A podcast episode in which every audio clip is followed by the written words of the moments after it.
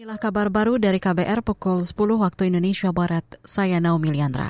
Presiden Joko Widodo membuka konferensi tingkat tinggi KTT ke-26 ASEAN dan Republik Rakyat Tiongkok RRT sebagai bagian dari rangkaian acara KTT ke-43 ASEAN.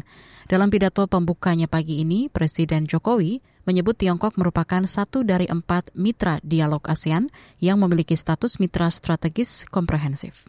Dan tahun ini adalah 20 tahun aksesi RRT terhadap Treaty of Amity and Cooperation. Kita perlu memaknai semua ini dengan merealisasikan kerjasama konkret yang saling menguntungkan Presiden Jokowi menambahkan kerjasama konkret dan menguntungkan hanya bisa dilakukan jika ASEAN dan RRT atau Tiongkok memiliki kepercayaan satu sama lain. Meski begitu, Jokowi menyatakan bahwa kepercayaan itu harus dibangun dan dipelihara oleh semua pihak. Kata Jokowi, kepercayaan dan kerjasama konkret inilah yang dapat menjadi kekuatan positif bagi stabilitas dan perdamaian kawasan.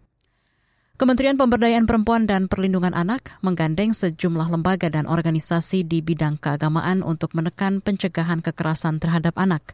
Menteri PPPA Bintang Puspayoga mengatakan kementerian masih kerap menerima laporan terkait kekerasan anak yang terjadi di pondok pesantren. Karena itu, perlu adanya penguatan dengan memperkuat kerjasama dengan stakeholders terkait.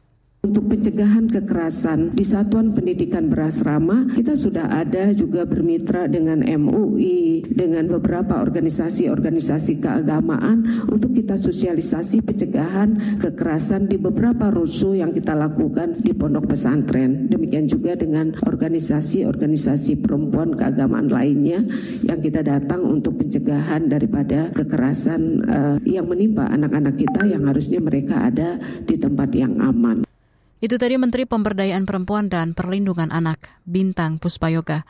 Sebelumnya Federasi Serikat Guru Indonesia FSGI menyebut telah terjadi 15 kasus kekerasan seksual dengan jumlah korban mencapai 124 anak dan remaja untuk periode Januari hingga April 2023, di mana 33 persennya terjadi di pondok pesantren. Terakhir ke lantai bursa, indeks harga saham gabungan IHSG di Bursa Efek Indonesia BEI pagi ini dibuka menguat. Indeks naik tipis 0,33 persen atau 23 poin ke level 7.014. Lebih dari 220 saham naik, 160-an saham turun, dan 200-an saham stagnan. Total volume perdagangan sebanyak 2,5 miliar lembar saham berpindah tangan dengan nilai transaksi mencapai 916 miliar rupiah. Sementara itu kondisi rupiah berbanding terbalik dengan IHSG. Rupiah dibuka melemah pada awal perdagangan pagi ini. Dikutip dari Bloomberg, pukul 9 pagi ini, rupiah bergerak ke level 15.310 rupiah per dolar Amerika. Kurs rupiah melemah 0,26 persen dari penutupan perdagangan kemarin yang berada di level 15.270 rupiah per dolar Amerika. Demikian kabar baru dari KBR, saya Naomi Liandra.